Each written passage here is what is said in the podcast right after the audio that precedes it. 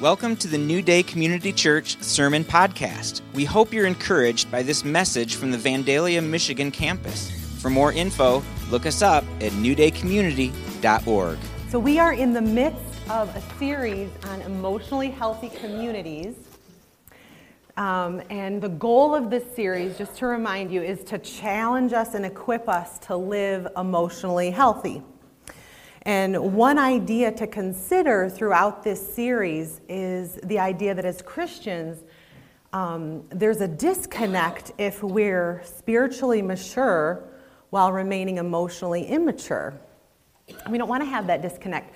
Um, one of the, some examples of what that disconnect could look like, and maybe you can relate to some of these. Maybe you've known people in your life that that uh, exemplify these things, or maybe you've dealt with them yourself. But um, spiritually healthy versus emotionally unhealthy could be someone who is a dynamic, gifted speaker for God in public, but at home, an unloving spouse and parent. You know, or in church, maybe someone's in a church leadership role, um, yet they're defensive, unteachable, and insecure.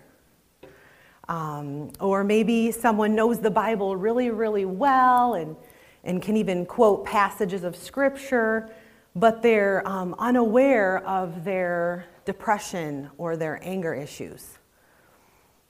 Or someone uh, maybe could fast and pray regularly, a very spiritually mature thing to do, right? But maybe they're constantly critical and judgmental. Their emotional health is low. And so we want to give focus and attention to the emotional health in this series and make sure we're building that up as well.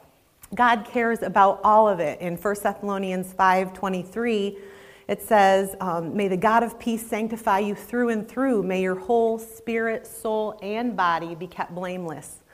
And so he wants all those. The soul is those is the emotions, and he wants that also to be kept blameless. And so our discipleship must include growing in emotional health. So, as a reference for you, we're borrowing a lot of content for this series from a book by Peter Scazzero called The Emotionally Healthy Church. And we're looking at the seven principles of emotionally healthy community that he, um, he puts in the book. Last week, Mark started off the series um, with principle one, which is looking beneath the surface. Sounds like you guys had some good discussion in your life groups already on that. And so this week, our second principle that we're going to look at is um, break the power of the past. So, in emotionally healthy churches, people understand how their past affects their present ability to love Christ and love others.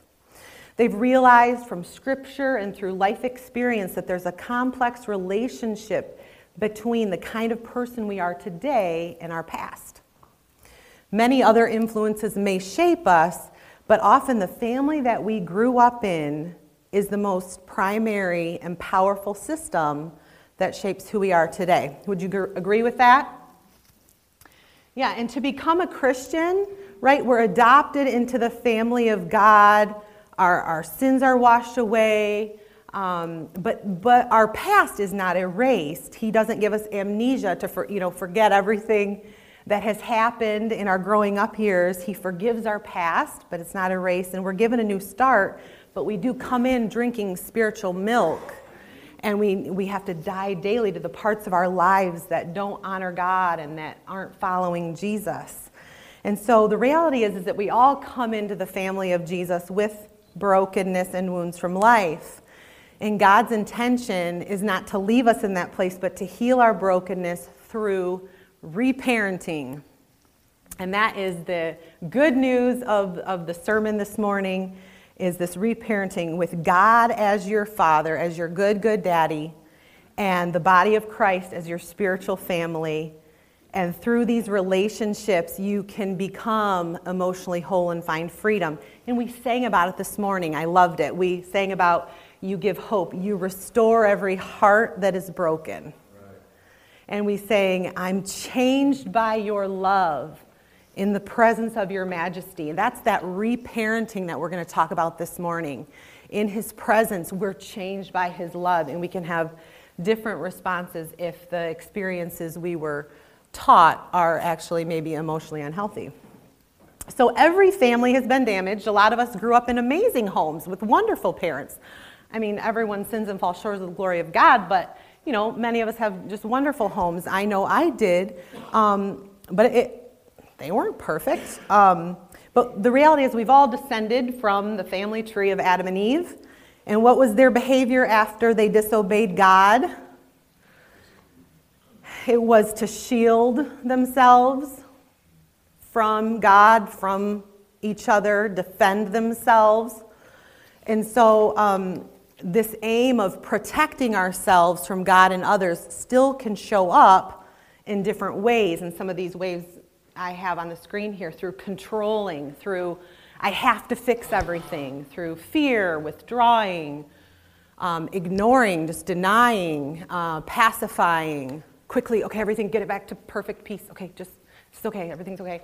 Loneliness, anxiety, frustration, resentment, or blaming are a few ways. And it really takes courage to look at our family of origin in an objective way, in an honoring way. We're not doing it to dishonor them. It, it can be difficult to begin noting uh, areas, of, areas of weakness in our families. Um, I think Joseph provides a good example of this. Remember, he was betrayed by his brothers, and um, and he, he, I believe that he went through uh, this process of emotional health, growing in that to the point where he was able to tell his brothers, hey, you guys intended to harm me, but God intended it um, for good to accomplish what is now being done, the saving of many lives. So that's a great example of, of that emotional healing. He, didn't, he, he wasn't stuck in a, a resentful place or an unforgiving place. He was actually it's almost like he had a sense of thankfulness for his past and the ways it shaped him, a willingness to look back and move forward in a healthy way. And so, one scripture um, that teaches us about the powerful connection between our past and our present can be found sandwiched in the Ten Commandments. Um, God says, For I the Lord your God am a jealous God, punishing the children for the sin of the fathers to the third and fourth generation of those who hate me, but showing love to a thousand generations of those who love me and keep my commandments. That's Exodus 25 and 6. And so I love that the blessings last a thousand generations. That's my favorite part of that verse. But if you're familiar with our healing and restoration ministry here at New Day that we offer, we we do pray through generational issues. That's one of the prayer tools that we have. Um, but we recognize that people inherit both uh, blessing and iniquity from their ancestors. Iniquity is an inner tendency toward the same sin. It doesn't mean they have to, it doesn't mean they are cursed, that they will. It means that there's maybe a little bit more of an inclination toward some of the same patterns, since we want to be um, aware of that. Okay, so um, what I want to do is look at two families from the Bible um, where we see this dynamic of both inherited blessing and sinful patterns playing out to give us kind of an example to work off of. So, the first one is King David's family. How many of you are quite familiar with his story? Okay? Just off the top of your head, what are some patterns that you see in his generational line that we can read and see? Any come to mind? Yes. Oh, somebody said immorality. I don't know who. Right? Raise your hand if you. Oh, okay, Shanna. who else can think of one? It's okay if you can't. What was that? No. Okay. Anybody else want to throw one out there? Okay, well, there's three, there may be more, but the three that um, I'm going to highlight for us this morning in our example is first, there is this heart for God that we see. Um, David's father, Jesse, was clearly a believer. His mother uh, believed in one of the Psalms. David wrote, I worship you as my mother did. And so we see that his parents knew God and have a heart for him. David has a heart for God. He's known as a man after God's own heart. He wrote many worship songs that the Israelites used for generations and generations. And even though he did have some grave sins in his life, he repented. And um, God puts our sin as far as the east is from the west. So he's remembered as a man after God's own heart. Solomon, David's son, starts out um, following God, asking the Lord for wisdom to rule the people, building the temple. But we start to see a breakdown in that, that generational um, heart for God when he starts to um, worship the gods of surrounding nations. And then his son, Rehoboam, completely ignores the God of Israel, fully engages with idolatry. And so that ends up taking a turn. Um, but we also, there's another one, and, and you had mentioned it immorality. There's sexual sin. Um, we know David committed adultery with Bathsheba. And then David's son Amnon raped his half sister Tamar. Um, and also, David's son Solomon had many wives and concubines, which was a direct disobedient, uh, disobedience to God's law in Deuteronomy 17 17 that said that kings should not have many wives. And Rehoboam, Solomon's son, also did the same thing. And so we see this family pattern in the area of sexual sin that and you know that just continues. Um, and then the last one I want to point out is family division and sibling rivalry. That was very prevalent in each generation. David clearly had tensions with his brothers. Um, and Absalom, one of David's sons, ends up murdering Amnon because he raped Tamar. Um, and so the family's divided from that. There's division. And then Absalom is bitter ends up proclaiming himself as king, sets out to kill his father. Quite a bit of family division, right? And then um, Rehoboam carries this pattern even further, and the once 12 tribes of Israel that were united are divided into the northern and southern kingdoms. And, um, and so that's another pattern. So, reparenting is, is what I was touching on earlier, an example of um, what that could look like is, um, is if someone in maybe one of David's sons or something saw that pattern and they were willing to look back and see, hey, this is something that's in my family. And they brought that to the Lord and said, Father, would you reparent me? Would you teach me how to have honoring relationships with my family? Would you develop in me a value and a love for unity? and allow Father God to reparent and, and reshape what was just kind of passed on and what they just picked up, right? Is this good? Mm-hmm.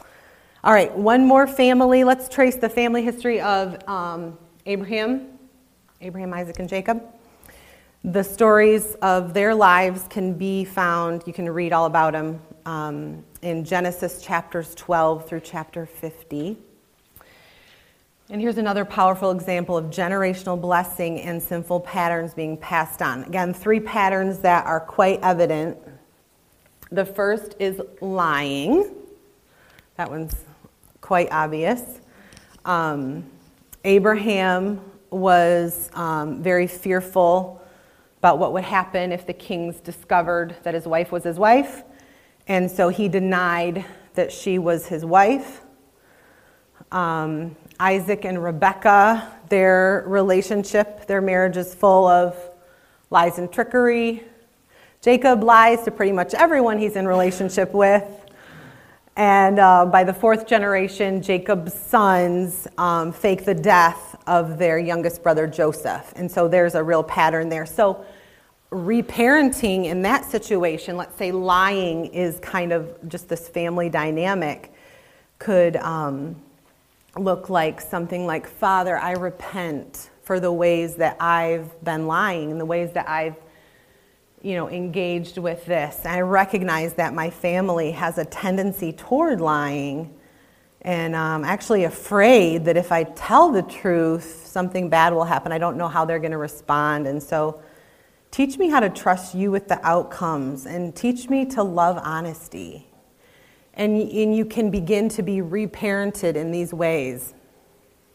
Um, so, another example that we can kind of see in their generational line is this favorite child dynamic. So, Abraham favors Ishmael, um, and Sarah ends up wanting him removed from the family because of it.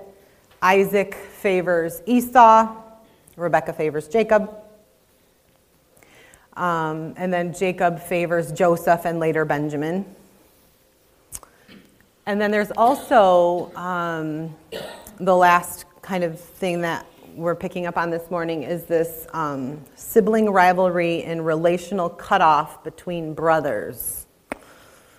That's quite a pattern, too. It shows up in the three successive generations. The friction between Ishmael and Isaac um, eventually leads them to being cut off from one another. Esau and Jacob become enemies after Jacob steals Esau's blessing. Now, that is later restored, years, years later. Um, but and then we see Joseph is cut off from his 10 older brothers for most of his adult life. So there's this, this breakdown and this cutoff.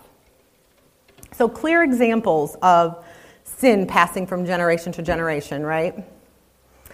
And so the implication for us as it relates to healthy community is this that it's difficult to break free from the past if we don't understand the family we grew up in it's difficult to break free from what we don't know we're bound by. And so the encouragement this morning is to say, hey, let's be willing to look back and grasp how powerfully our past affects our present.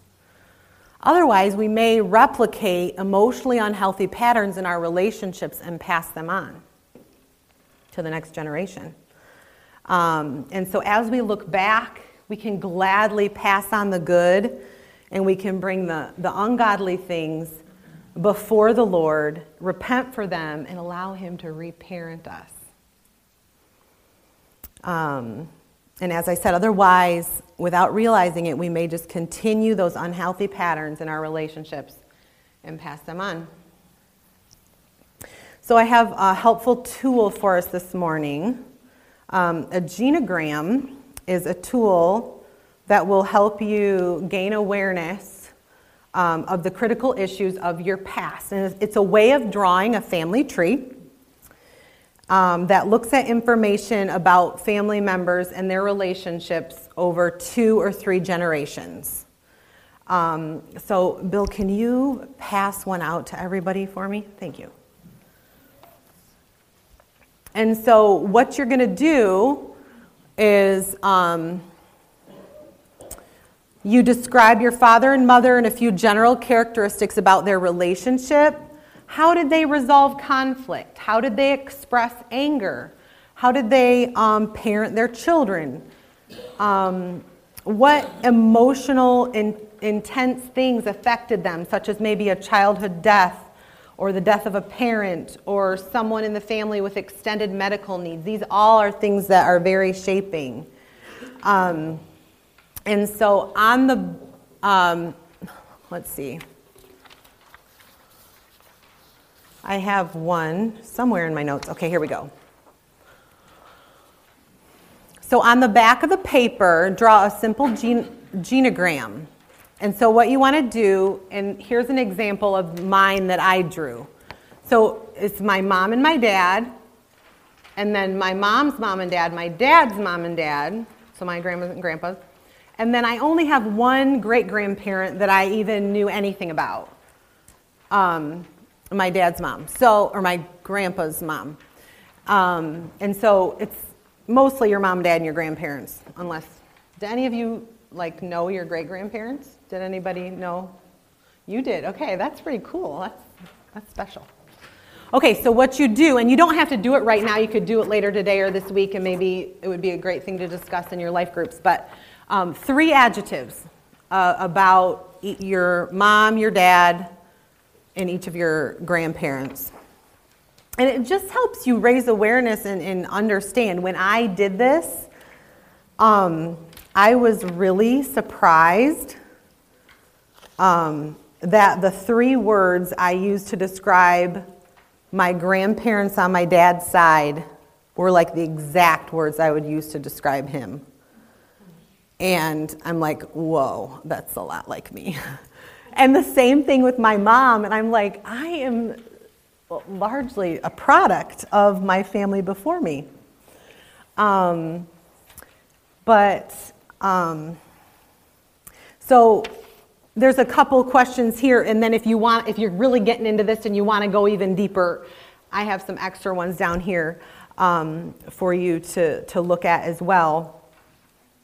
But this last question, 14, outside your family of origin, what have been other major influences in your life? Because there's other things in our past other than our family of origin that can be really impactful. Um, for example, I was greatly influenced by a Christian group that I was involved with during college. Um, that was impactful in my past, or my relationship with my coaches in middle school and high school sports. That was that was really impactful.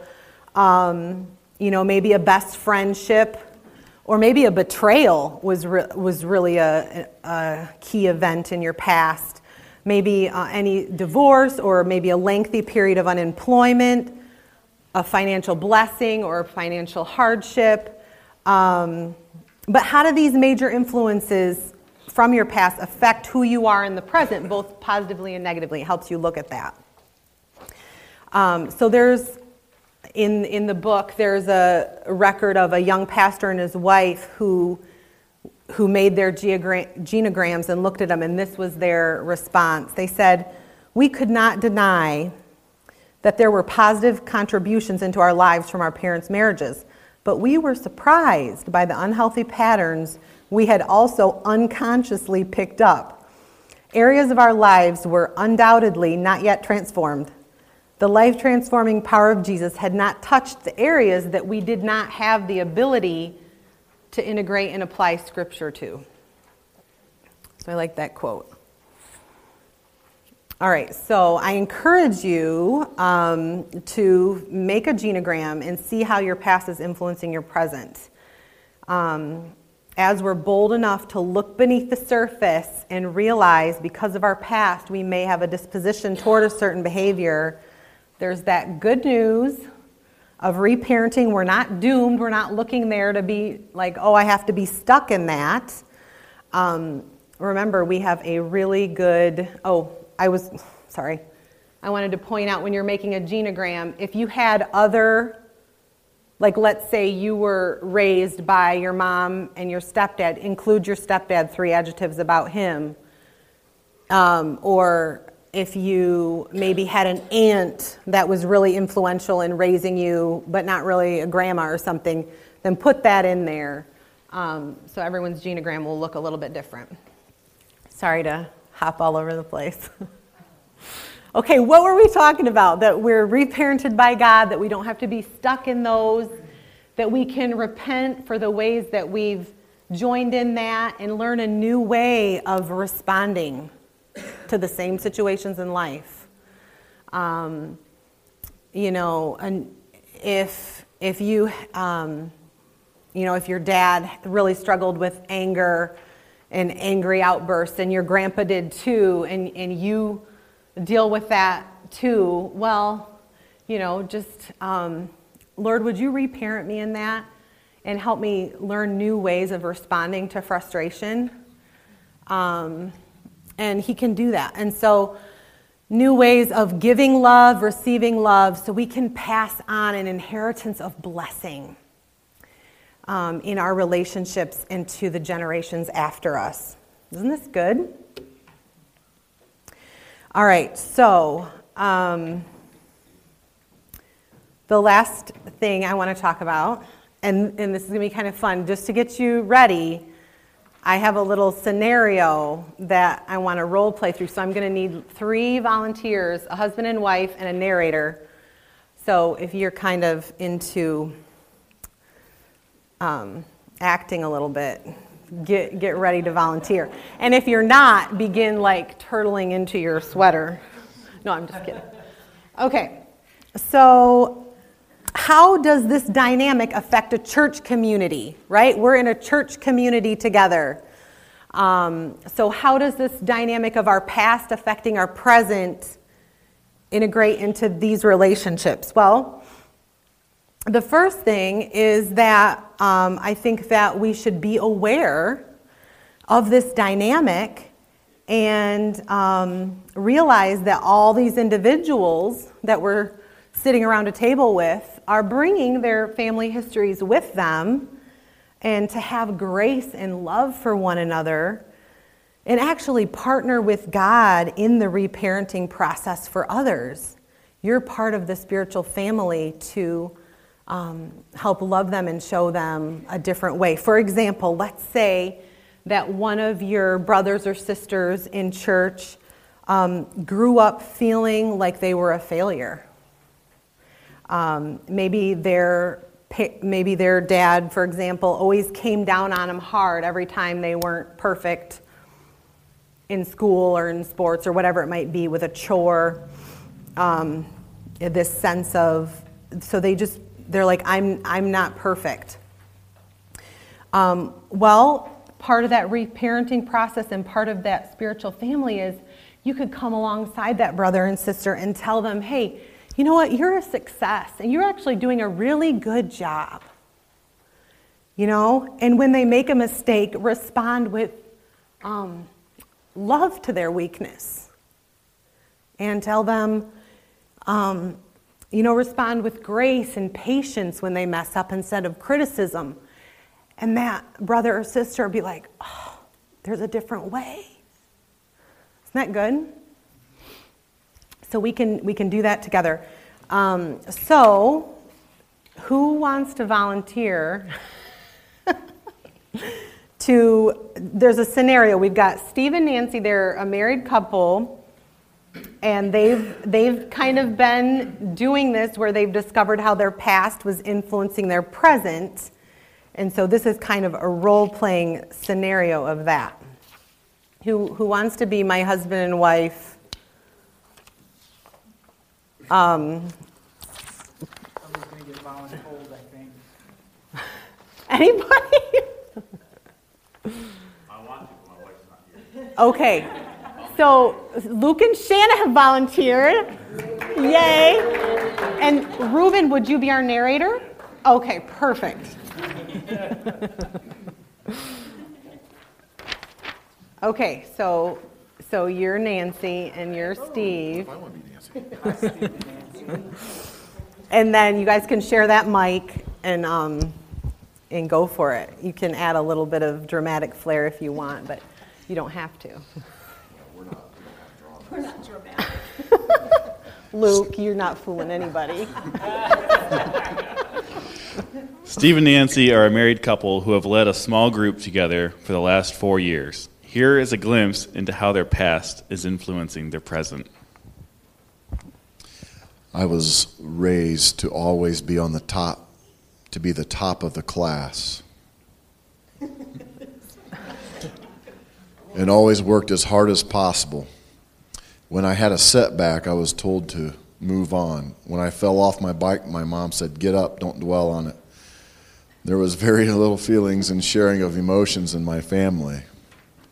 As an adult, the depth of closeness among the team I lead at work is shallow, and in my small group, I'm rarely vulnerable. I'm unable to say no to any new project at work or need, need at church. I am exhausted. well done. I grew up in a loving family, closely identifying with my dad, especially with his emotions of anger, guilt, and worry. I took on the responsibility to make sure he felt better. If he didn't recover from his negative feelings, I felt guilty. I would try to rescue him by always doing the right thing. As an adult, I relate to others in the same way. I'm a great caretaker, fixer, and make sure everyone is okay. There is little time for me to feel or be my own separate person. I'm tired and lonely.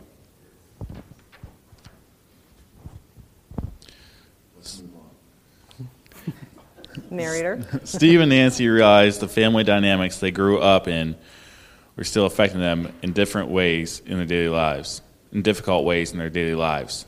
They had begun allowing God to reparent them. I found it difficult to begin expressing weakness to others at work or in small group. I'm learning to speak up. I'm learning to speak up when something bothers me, to feel and not just function as a machine. It was difficult for me to stop being responsible for everyone at home and at church. Taking care of myself, resting, and having fun made me feel horrible at first, like I was betraying an unspoken rule. It's been slowly getting easier as the Lord teaches me a new way. Is that the end? Well, we think so. Okay. Unless we ran out of ink. Um, that is the end. Let's clap for them. oh, can I have one back? The... so, what I loved about this example is it's so normal. Like, in a sense, there's really nothing wrong with, like, get back on your bike, you know, move on, don't dwell on it. Um, it's just really normal things. Like, uh, you have to be the top of the class. But to see, well, like, wait a minute, in my adult life, if I always have to be this high achiever and I can never say no to anything, well, that affects my emotional health. That affects my ability to put God first and my family time first because I'm always saying yes to every need at work. And, um, and I loved Nancy's example. She grew up in a lovely, in a loving family, and, um, but I can relate to part of her story, and maybe you can, where there was a parent that you really took on a responsibility to care for their emotions, and you never really, you know, you, you cared about that more than ever looking at how you felt or how you're doing. And in your adult life, then it's really hard to um, take care of yourself or take time to rest because you, you, you know, didn't learn that. And so hopefully that was just a little fun, helpful example of how that can play out and how God can reparent us. And I also love how when they were beginning to talk about how it's going with being re- reparented, it's difficult. Like, it wasn't like, oh, light switch, and now I'm totally able to, you know, it's actually really painful at first to go, like, wait, you know, my mom, who, I, who I've always cared for, or my dad, who I've always cared for emotionally, like, I have to give them to you to care for. It's not my job anymore, and it's like, can just feel like a part of you is being ripped out.